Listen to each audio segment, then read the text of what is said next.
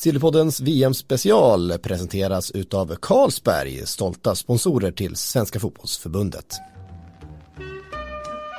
In the supermarket you have eggs class 1, class 2, class 3. And some are more expensive than others and some give you better omelets. That's the wrong information. Wrong, wrong, wrong information. I didn't say that. That's the wrong information. Do you think I'm an idiot? Wrong, wrong, wrong information. Now look at me when I talk to you. Your job is to tell the truth. That's the wrong information. Wrong, wrong information. Då säger vi eh, bonjour för sista gången det här mästerskapet. Eh, vi sitter på ett eh, hotellrum i eh, Nice. Det känns som att vi, vi har bara gått runt och runt. Liksom. Vi, vi har varit i Rennes två gånger och, och sen var vi i Paris och Le Havre och Nice. Och nu Lyon och nu är vi tillbaka i Nice och det var här det, det avslutades. Alltihopa, hela den här fantastiska historien. Och vi är lite decimerade idag. Det är jag som pratar, Frida Faglund, Anna Rydén och Petra Thorén. Simon Bank har vi satt på ett tåg tillbaka till Lyon där eh, guldmatchen spelas senare idag när vi spelar in. Eh, den mellan Holland och USA då givetvis. Men vi ska ju lägga det största fokuset på Sverige-England naturligtvis. Um, Om vi liksom börjar med den, med den matchen och kanske börjar med de inledande minuterna. Så sa Magdalena Eriksson i mixade efteråt att hon tror att hon aldrig har sett ett landslag, ett svenskt landslag, spela så bra som de gjorde de första 25 minuterna. Och jag är benägen att hålla med för att det var någonting utöver det vanliga, Petra. Oj! Plingar det till i datorn här? Det var, det var, ju, det var ju en sån här liksom signal att vi ska ta över. ja, det är verkligen bra planerad eh, signal och bra överlämning. Tack Frida. Um, nej men jag håller också med att det var alltid svårt att jämföra bakåt i tiden vad man har sett och inte sett i perioder och matcher. Men det var en uh, otroligt strålande insats uh, och en enligt, helt och hållet enligt den plan de hade satt eh, där de orkade hålla det spelet. Framförallt var jag väldigt imponerad hur de väldigt högt i pressen eh, liksom säckade in eh, den svåra, svåra högerkanten som England har ändå när de får det att fungera. Och väldigt, väldigt tidigt klev de upp och liksom låste fast dem där uppe. Och det tog ungefär 20-22 minuter innan England för första gången hittade en längre boll ut, ut från den ytan. Och Eh, det tror jag var väldigt vägvinnande för dem. De vann också boll väldigt högt upp. Man undrar faktiskt eh, hur de engelska spelarna riktigt tänkte för att de var inte med i, i duellspelet. De tappade boll hela tiden och med de snabba omställningarna som Sverige har med Sofia Jakobssons mål är otroligt eh, vackert. Liksom de släpper ner den långt på ytan till Stina Blackstenius får tillbaka den. Men att hon ska kunna vandra in i straffområdet i, till ett sånt skottläge är ju väldigt, högst anmärkningsvärt. Sen var det ju ganska tydligt att de hade gett direktiv om att eh, ligg, ligg tufft på Carly Telford i, i målet. Hon är ju ganska osäker. Det är ingen Hedvig Lindahl-klass på henne direkt. Eh, och det märktes ju ganska tydligt för att det var rätt ofta hon hamnade i trångsmål och deras pressspel var ju så fruktansvärt utsökt att titta på. Eh, men sen händer det ju någonting där också. Eh, när, dels när eh, Fridolina blir eh, skadad. Eh, om man liksom tvingas till två tidiga byten. Alltså där tappar man ju. Ja, det, det var ju så anmärkningsvärda minuter. Man eh, gick Ja, vad från- hände inte under de minuterna? vad, hände, vad hände inte? Alltså det var ju med Rolfö skada. Vi har Aslani som börjar sätta sig där någon gång och liksom tar sig lite mot huvudet och de tittar till henne. Hur mår hon egentligen? Hon spelade ju halvleken ut sen eh, visserligen men Rolfö som ligger och gråter nere bakom målet och så gör Frank Kirby sitt fantastiska reduceringsmål till 2-1 och bara minuten senare så kommer Ellen White och tror att hon har gjort mål. Eh, men det har hon ju inte då, säger VAR lite senare. Eh, Ellen White älskar ju inte VAR, det kan vi konstatera efter att ha blivit bortdömd med millimeter i princip i semifinalen mot USA när, på offsiden. När hon trodde att hon hade kvitterat till 2-2. Och så här då när hon tror att hon har kvitterat till 2-2 så blir det bortdömt för hans och Phil Neville hade ju varit inne på det att eh, i början av turneringen så var VAR vår bästa spelare de sista två matcherna. Så jag hade jag gärna bytt ut, bytt ut VAR direkt. Ja, och sen samtidigt så var Ellen White själv ganska så här diplomatisk i mixade efteråt till skillnad från många av hennes lagkamrater. Eh, alltså hon påstod att hon inte kände att bollen tog på handen. Och det gjorde hon ju inte för den tog ju på armen. Men eh, hon var samtidigt sådär att man får lita på att det blir rätt. Eh, så det var inte som att hon stod och var en bitter förlorare till skillnad mot hennes eh, kära lagkamrat Lucy Bronze. Som jag har beundrat jättemycket och tyckt att var härligt med någon som är frispråkig. Men att ställa sig på det där sättet efter en match och stå och påstå att det här betydde inte lika mycket för oss som det betydde för Sverige. Alltså kom igen. Men det är högst eh, alltså, osportsligt sagt eh, i, gentemot, i respekten liksom, mot sin motståndare. Och eh, på någonstans så är det ändå så att man spelar om en medalj. Mm. I de flesta andra sporter så hade en medalj Alltså det kanske bara är för de brittiska landslagen som en medalj inte spelar så stor roll. Ja, fast det ju, bronsmedalj. för damlandslaget borde det göra. De har ju inga framgångar överhuvudtaget. Tillskott stod ju där bara innan och sa att eh, förra gången var det vi liksom. Vi har varit med om det här innan och tagit medalj och det har betytt mycket för oss. Så att eh, det där är ju bara, jag håller benägen att hålla med. Vem var det som sa det? Någon av svenska spelarna? Magda kanske? Ja, det var Magda Magda igen. Att eh, det, det är liksom lite dåliga förlorarstil liksom, när man behöver uttrycka sig på det sättet. Och lite onödigt för hon kan väl bara erkänna då att Sverige var bättre. Sen var Sverige bättre i 25 minuter. Eh, sen var ju det England som hade matchen och matchbilden och de, eh, men, men eh, Sverige lås, liksom löser det ju ändå hela vägen ut och det får man ju säga. Det hade inte varit lyckosamt med förlängning. Så den här lilla Fischer-nicken, vi måste ändå ta den. Oj, oj, oj. För det är Nilla Fischer som till slut ändå ser till att det inte blir förlängning utan en, en seger. Och hon...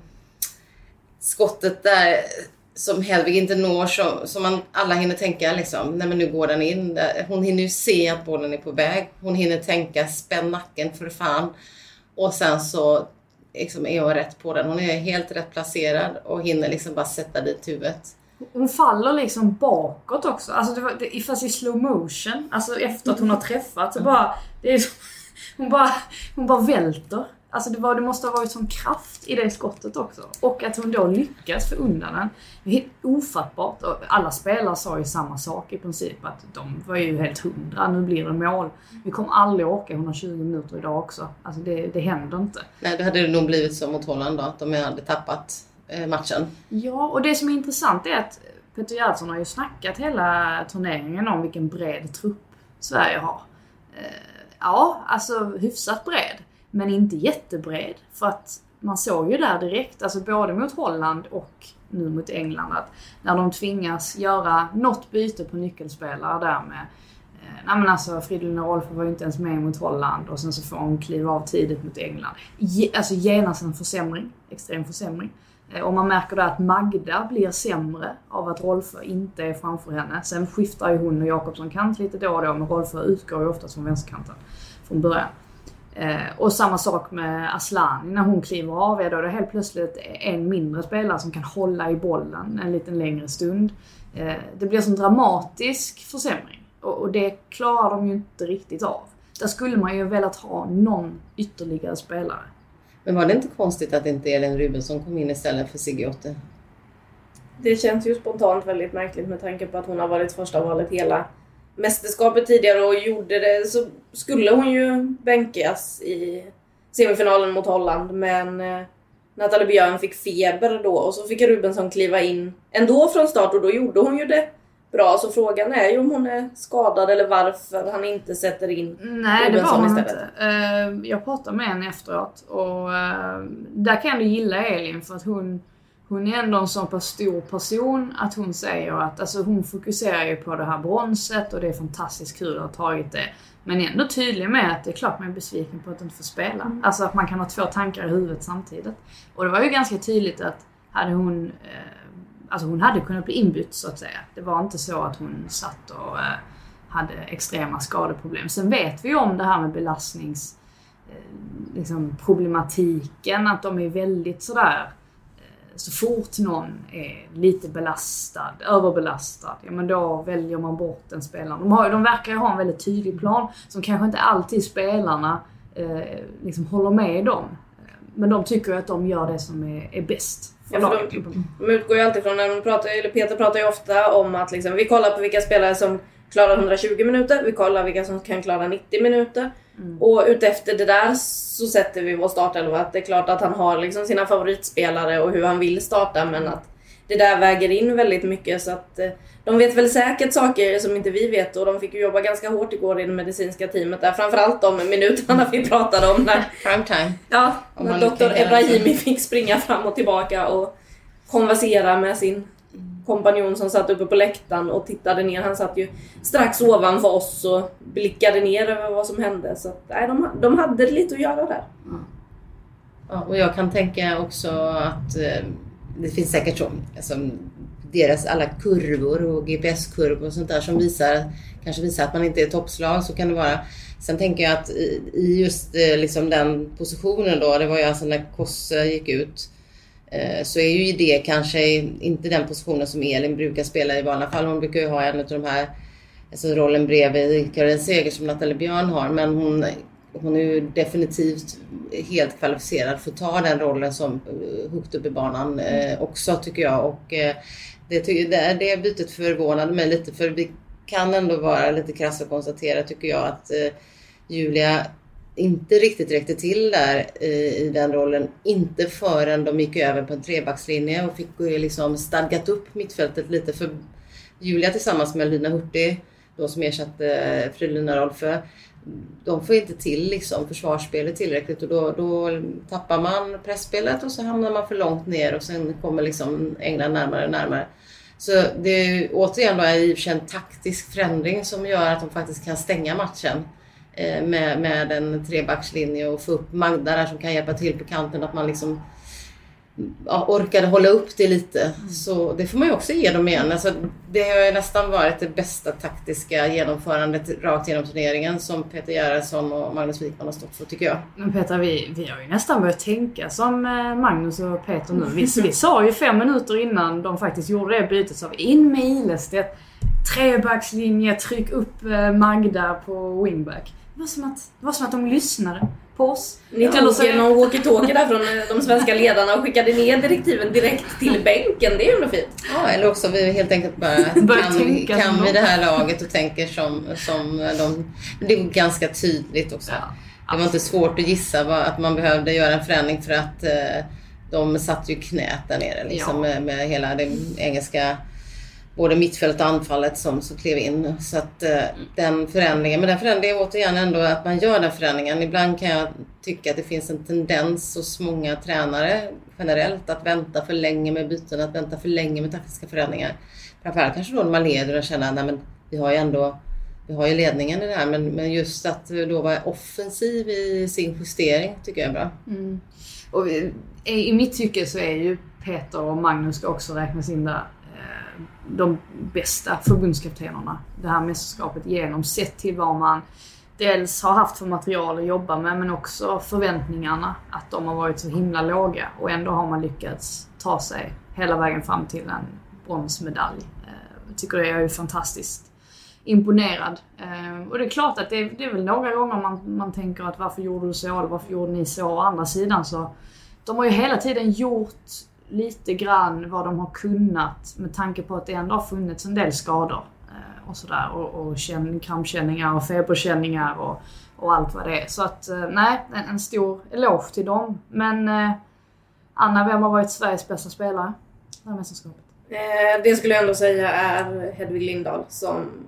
Det är ju, om, man, om man bara ska minnas en bild från det här mästerskapet så är det ju hennes straffräddning det man tänker på direkt. Den mot Kanada i åttondelen och med tanke på liksom vilken vår hon kom in i det här med att inte ha fått spela i Chelsea och känt, att, känt sig ratad eh, helt enkelt. Eh, inte haft matchtempot i kroppen riktigt och att det har funnits folk lite runt omkring som har varit osäkra på var hon står och hon känner ju själv har uttryckt flera gånger att det finns fortfarande de som har tvivlat på mig. Att kliva in och kanske då inte har så jättemycket att göra i de första två matcherna mot eh, Chile och Thailand. Ja, ja, Thailands mål där. Ja, där gjorde hon ju då kanske inte så mycket. Det, Nej. men eh, Hon hann inte reagera. nej. Och sen ställas mot USA med en helt annan elva framför sig än vad hon är van vid och så då kliva in mot Kanada. Det är ju där som man känner att hennes VM växlas upp rejält.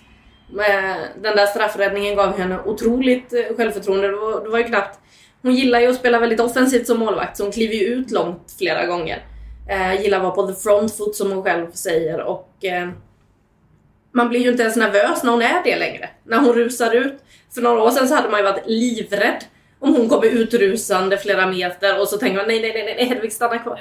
Nu har hon ett sånt självförtroende, ett sånt lugn och man märker att alla runt omkring henne vet också precis vad Hedvig håller Men på det är, med. ju- det är ju lite det här också att eh, Hedvig, eh, ja men typ som då igår mot England. Och så kan man tycka ibland att, nej men varför, varför är du nu där ute och snurrar? Å andra sidan så hade ju Sverige superproblem så fort England lyfte in bollen bakom backlinjen. För att rent krasst så har vi har jätteduktiga mittbackar, men vi har inte världens snabbaste mittbackar.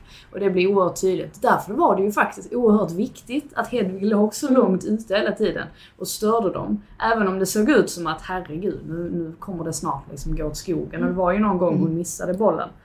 Eh, men jag tror att det var nödvändigt också på ett sätt. För att få, eh, försöka få liksom England lite ur balans. Jag tror hon gjorde, gjorde det bästa hon kunde göra eh, för att försöka hindra det där. Men med det sagt, jag tycker ju nästan att straffräddningen är givetvis fantastisk. Men jag tycker nästan att hennes räddning på Midemas nick Mm. är snäppet vassare. För det där sker ju... Alltså en, en straffräddning är ändå en straffräddning. Eh, det här sker ju liksom i matcher som Midema får, får liksom fri sikte mot mål. Nicken är stenhård. Ändå är hon där med fingertopparna. Då, då fick jag lite, lite gåshud. En fantastisk explosivitet. Mm. Får faktiskt inte glömma av att hon är 36 år. Men eh, har lagt väldigt mycket tid i gymmet. Mycket explosiva övningar och det ser man ju verkligen att hon har nytta av för att eh, reaktionen där och kunna utföra den aktionen och den snabba förflyttningen som krävs eh, just i, den, för den räddningen är ju faktiskt eh, yppersta världsklass. Det är det såklart eftersom det är ett VM. Men, men alltså, bara som en enstaka aktion och där Eh, känns det som att eh, vi pratar om liksom, att hennes karriär är slut men det är det ju inte när man håller, håller sån hög fysisk nivå. Ja, Sen har, hon tillfört, sen har hon tillfört, nej men man börjar prata om det, det är klart att hon ska ha ett kontrakt till men hon börjar kanske prata själv om, om landslaget och OS är ju ganska givet men sen då, de får väl bära ut mig, sa hon i veckan. Och det kanske man får göra så småningom men, men så länge man håller den, hon håller den enorma kvalitet, eller så har den enorma kvaliteten som hon har och med det lugn som hon har fått de senaste åren. Den kom, det kom ju rätt sent det här mentala tillståndet som hon ändå har fått nu. Det har ju inte funnits där sedan tidigare på samma sätt. kommit de senaste åren. Så då har hon ju en möjlighet också att väga upp eh, liksom, eh, möjligen om hon skulle tappa i fart någonstans och tempo så hon kan ju väga upp det med sin mentalitet och sin styrka då. Det blir intressant att se vilken klubb som faktiskt signar henne nu med tanke på att hon är kontraktslös. Hon sa ju det efter igår att hon har en del förslag som ligger på bordet men att hon inte orkat grotta sig in i dem än för att det är så mycket som ska stämma för hennes del med tanke på eh, att hon har fru och två små barn. Att allting ska klaffa för hela familjen. Så att, eh, det blir intressant att se vart hon landar och vad vi får se henne nästa år. Frå- Frågan är om hon är sugen på eh, en vända till i England, möjligen. För jag kan ju tänka mig att efter en sån här turnering och särskilt då med tanke på att de slår England. Det är såna grejer som gör att en engelsk klubb hade kunnat plocka henne. Eh, Det känns ju som ett alternativ i alla fall. Eh, Men vi har mycket att gå igenom. Eh, Vi har ju ett gäng spelare som definitivt ligger på 4 plus i den här turneringen också. Och det är ju, där räknar jag in våra mittbackar, Lilla Fischer, Linda Sembrant. Vi har Fridolina Rolfö som trots att hon får inte spela så mycket på grund av avstängning, på grund av skador. Men gör det ju fantastiskt bra när hon väl spelar. Eh, vi har eh, Stina Blackstenius som få trodde på inför det här mästerskapet. Och även en bit in i mästerskapet. Absolut. Eh, såg inte helt klockrent ut. Målet hon fick mot Kanada, det var som att det var någonting som hände och allting bara släppte för henne. Vi har verkligen, vilken arbetsinsats hon gör mot eh, England. Definitivt Sveriges eh, bästa spelare, eh, utan tvekan. Eh, Grymt imponerad av att hon lyckats, att hon lyckades resa sig. Eh, Sen har vi ju Sofia Jakobsson. Så tittar du på mig, Sofia Jakobsson. Ja men det är väl Ja. din spelare? Är det är min spelare? Ja, för att hon spelar i Frankrike och alla spelare som spelar i Frankrike är på något sätt mina spelare. Jag var ju nere och träffade Sofia Jakobsson i Montpellier där inför VM och Eh, jag är imponerad över hur hon, alltså hon, hon har ju speeden som sin spetskvalitet. Det, det, det vet ju alla. Det, liksom, det är ju den, det säger hon själv, det är den jag lever på. Eh, men hon har ju också verkligen lyckats efter en rätt krånglig höst och eh, även vinter med kanske lite mindre speltid i klubben än vad hon har haft innan. Hon har haft eh, det tufft personligt. Hon har själv berättat om den svåra olyckan som hennes bror var med om vid årsskiftet eller julen där någonstans eh, med en svår huvudskada och, och liksom hur det påverkat henne. Så hon har haft en väldigt svår, svår liksom tid och att ändå ta sig igenom det och samla ihop sig och hitta formen. För hon har verkligen varit eh, i toppslag och eh, hennes kvaliteter och med speeden och gå i djupet. Det har man ju sett innan. Det som jag tycker att jag har varit lite än mer imponerad av det är liksom hennes bollbehandling som jag tycker har blivit bättre. Hon har tekniskt sett klarar hon av att göra svåra moment nu i hög fart. Eh, sett henne vika in, släppa ut bollen i en sån här passning med liksom en känsla i som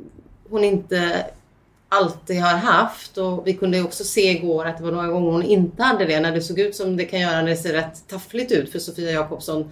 När hon bara går på fart rätt ner mot kortlinjen och liksom inte hinner få till tekniken och bollen i den höga hastigheten. Så har det ofta sett ut. Men vi har också sett de andra bitarna ibland när hon har brutit det egna rörelsemönstret och flyttat in i banan och haft eh, väldigt bra eh, liksom, i utmaningarna mot en mot en. Så att, eh, och sen skottet igår är ju otroligt vackert och välplacerat och, och på alla sätt och vis ett kvalitetsavslut. Så, så det har varit en, en otroligt viktig spelare för Sverige. Mm. Och sen har vi ju såklart Kosovare Aslani också som eh, blir vår bästa målskytt ju. Väl? Eller står hon och Sofia på samma antal mål? Kosovo har gjort tre mål. Sofia har gjort två. Ja, då blir hon ju. Hon var vår bästa målskytt när vi gick in i det här mästerskapet i landslaget. Och Hon ökar på det lite till. Det kanske man ändå inte trodde när mästerskapet började att hon skulle faktiskt göra flest mål också. Av svenskorna, Nej. vill säga.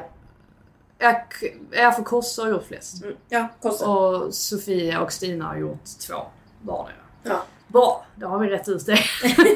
Det är det här när man ska komma ihåg allt som har hänt under ett sånt här långt mästerskap. För jag satt och tittade tillbaka igår skulle försöka sammanfatta det här i någon form av TV-form. Så jag lyssnade igenom mina och Simon Banks analyser efter varje match och blev ju lite så här. Just det, det var så här det lät efter de två första matcherna. Nej, det kändes som att nej, det här funkar ju inte och nej, okej nu får vi en genomkörare mot USA och så kommer Peter Gerhardsson in och byter ut spelarna som man tänkte att okej nu ska Stina Blackstenius få känna på det här.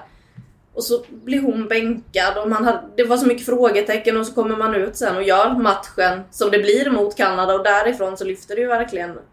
Det är så kul att höra att liksom man pratade i början om att nej Stina Blackstenius det här går inte, det ser så tungt ut, det ser så jobbigt ut. Det är tufft liksom och så blir det det mästerskapet det blir för de offensiva spelarna för det var ju Sveriges stora, stora frågetecken när vi klev in i Vi måste det. sluta tro att vi kan någonting. Vi vet ju, vi vet ju aldrig någonting i slutändan. Det handlar bara om att vinna sista matchen Frida. Det här Sista precis, matchen. Säger det. som Peter Gerhardsson. Det handlar om att vinna sista matchen. In Gerhardsson with trust. Men hade Stina inte gjort målet där mot Kanada så hade det sett annorlunda ut för Stina in, alltså fortsättningsvis i- in i slutspelet också. Så att det är ju också att ha lite flyt och lite, ska inte kalla det för tur, men att, att, att ha marginalerna med sig.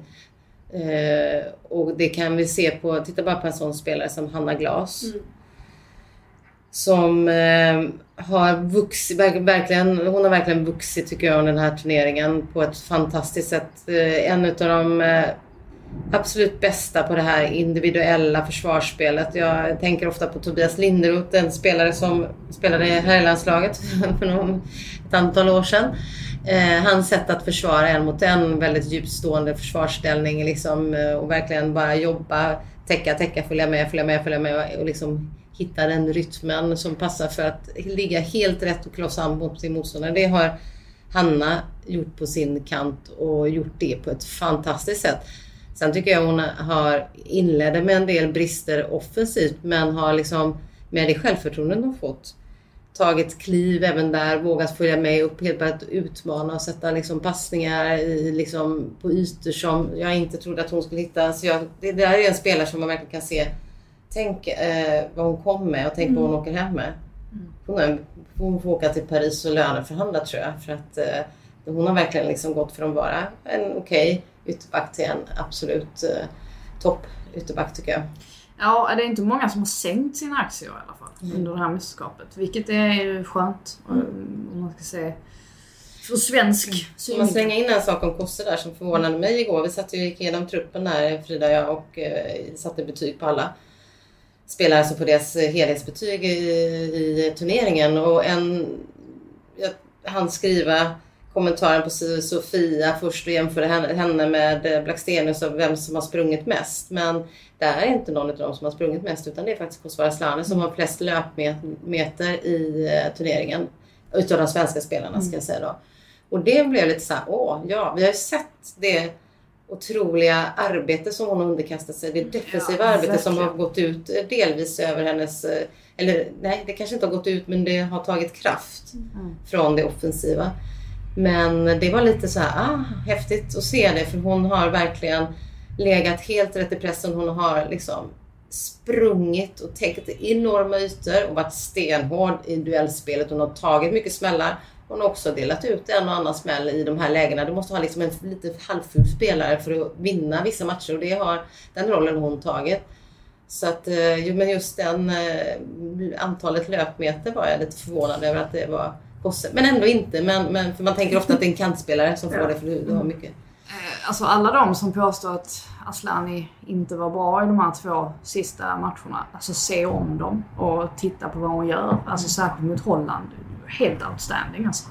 Så grymt imponerad. Men sen tycker jag att Stina, säkert på grund av att hon spelade hela matchen också i, igår, att hon var eh, den som höll upp Sverige när det började se otroligt mörkt ut. Men vi, vi klarade det. Eller vi, säger jag. Jag räknar in mig själv. det har jag ju gjort från början.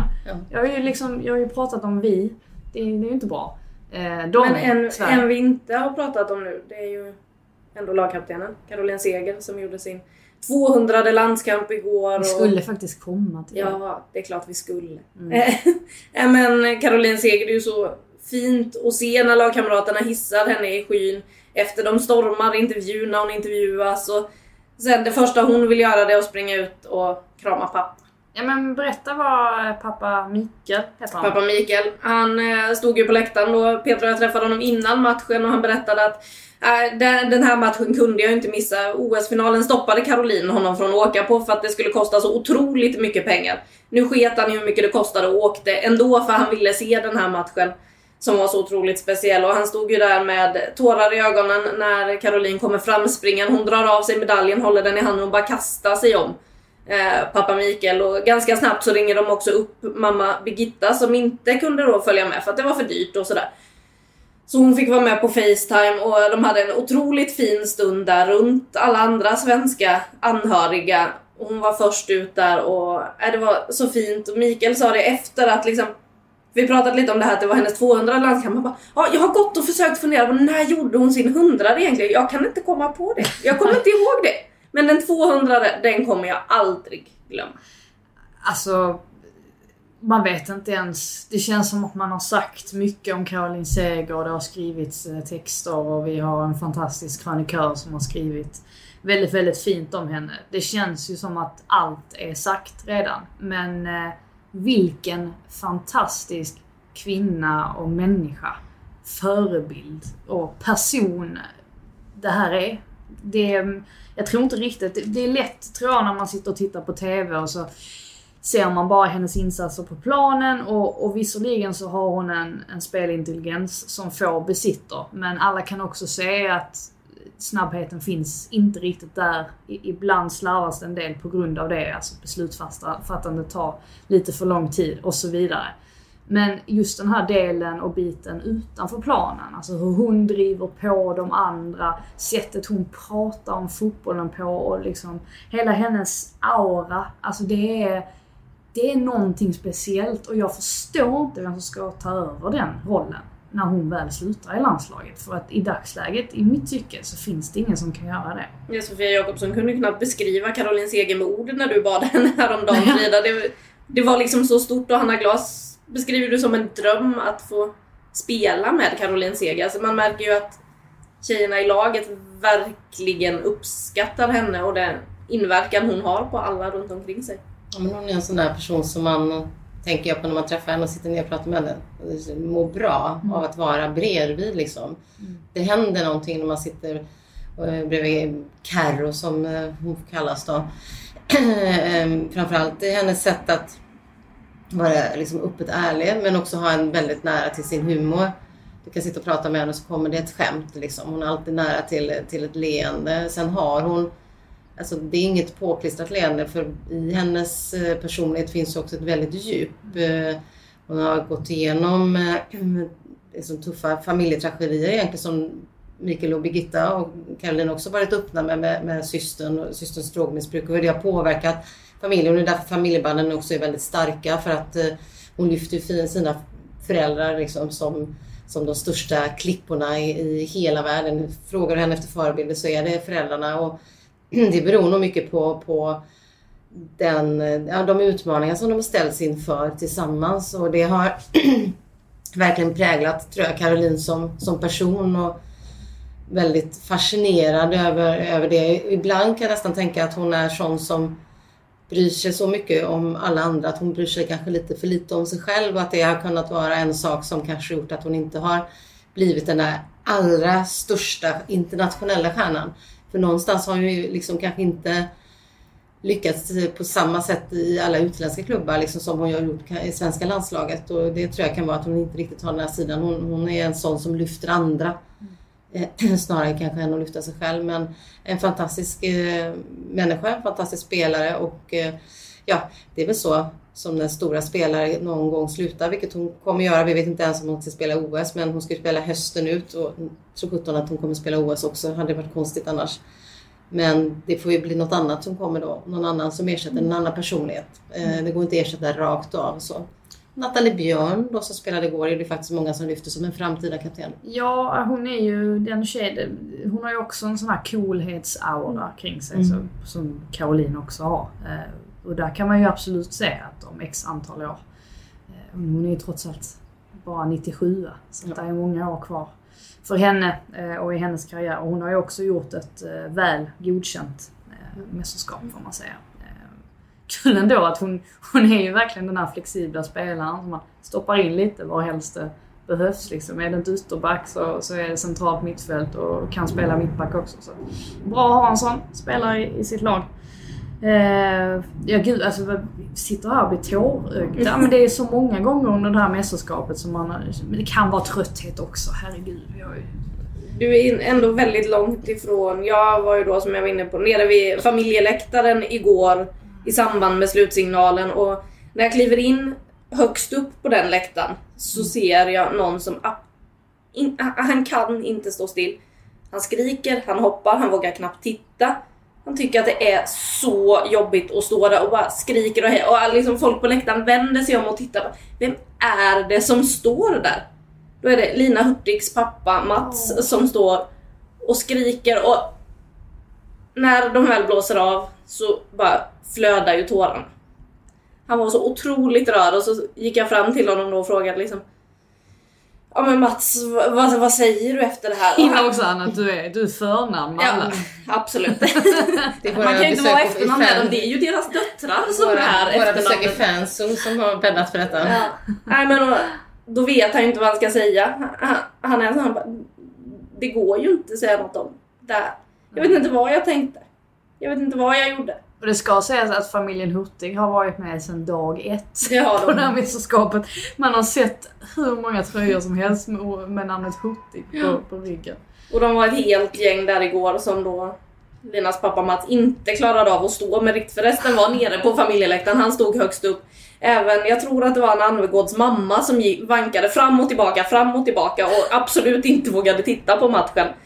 Och sådär. Så att nej, det är så otroligt fint att se den inverkan som det här har på alla runt omkring och så mycket känslor som det var. Det var väldigt mycket tårar där. Hedvig till exempel struntade i att fira med resten av de svenska fansen. När de gick bort och tackade Camp Sweden så hade ju Hedvig några andra som hon tog sikte på, nämligen hennes söner och hennes fru som var på plats. Och det var ju dit hon ville direkt, så att hon kom dit direkt och kramade om sina söner. Så att, nej, det, var- det var otroligt fint. Det var det. Eh, tittar jag på klockan här. Herregud, vi ska snart checka ut. Jag, har inte ens, jag vet inte ens om jag kan stänga min väska. Ska vi hoppa på den? Vi Ja, hoppar men på Fridas väska. Det Det- det- kul avslutning det tycker jag. har varit ett under att jag har fått igen den de eh, tidigare. Vi har ju trots allt flyttat, vad är det, 12, 12 hotell på 32 dagar. Vi kan ju snicka in där då Anna Frida har fått berömt för att vara den snyggaste reportern på plats i, eh, i den svenska mediakåren. Så att det kanske är många klänningar i väskan som ska ner. Men eh, det Jo. måste vi ändå säga. Det är, det är precis den utmärkelsen man vill ha efter ett VM. Det är inte så här att fan vad bra du har skrivit. Nej, nej. Utan det är helst, helst utseendemässiga komplimanger. Tack. Eh, nej, men, eh, vad men du skriver i klass med hur du klär dig för att avrunda det hela vackert. Tack Petra, tack. Det, detsamma säger jag bara. Nej men eh, ett otroligt långt mästerskap eh, som ändå, trots att det har varit så långt och med förlägret i Båstad och allting, så, så känns det, på ett sätt känns det som att vi har varit här hela livet. På ett annat sätt så känns det som att det har gått på typ en vecka. Det är sån sjuk känsla. Nu ska vi åka hem till Stockholm, jag vet inte ens Somliga åker ju till Göteborg Ja, och till firar Göteborg. ett Just det, just, Ja, just ja. det, det finns fler, fler länder, höll jag fler Fler, fler länder i Sverige. Eh, nej, alltså man kommer nu vara lite, precis som spelarna då, eh, lite omtöcknad. Eh, sen är det ju såklart att för dem kommer det ju vara än värre säkert. Jag är glad att jag inte ska kliva in och spela damallsvenskan om bara någon vecka. Sådär som en del av spelarna ska göra snart. Just det. Ja, det hade varit lite tufft. Nu Ja. eh, kan man tänka sig att många av dem vill ha lite eh, välförtjänt ledighet. Eh, och så är det. Har ni någon sista grej att flika in innan vi stänger VM-butiken? Kanske bara att det har varit ett otroligt VM. Det har varit ett publikt VM. Det har varit ett VM som har sprängt gränser. Det har varit ett VM där kvinnorna har flyttat fram positionerna. Det har varit ett fotbollsmästerskap med sporten och fotbollen i fokus. Det blir spännande att se vad som händer i höst i damallsvenskan. När landslaget kommer till Gamla Ullevi ska spela EM-kval i början av september. Om eh, den vågen kan liksom följa med. Det tycker jag ska bli intressant att se och hur man tar tillvara på det här intresset som har väckts. Så många coola kvinnor det har funnits i den här eh, turneringen. Det är ju helt magiskt egentligen. Det är många som kliver in och bara tar över scenen. Bara, Ja. bara, bara genom att gå över sidlinjen och in på planen så... Som pondus. Ja. Som många utstrålar. Det är perfekta förebilder för både tjejer och killar. Verkligen. Eh, med det säger vi... Eh, det är så här, hur säger man det på franska? Herregud. Merci beaucoup. Eh, och eh, au revoir. Nej, inte au revoir. Eh, Man kan säga au man revoir. kan säga det Some också. are more Ja. expensive than others, Eh, and over. some give you better omelets. That's the wrong information. Wrong, wrong, wrong information. I didn't say that. That's the wrong information. Do you think I'm an idiot? Wrong, wrong, wrong information. Now look at me when I talk to you. Your job is to tell the truth. That's the wrong information. Wrong, wrong information. I'm not going to have you twisting everything I say. Twist, twist, twisting everything I say. So make that clear.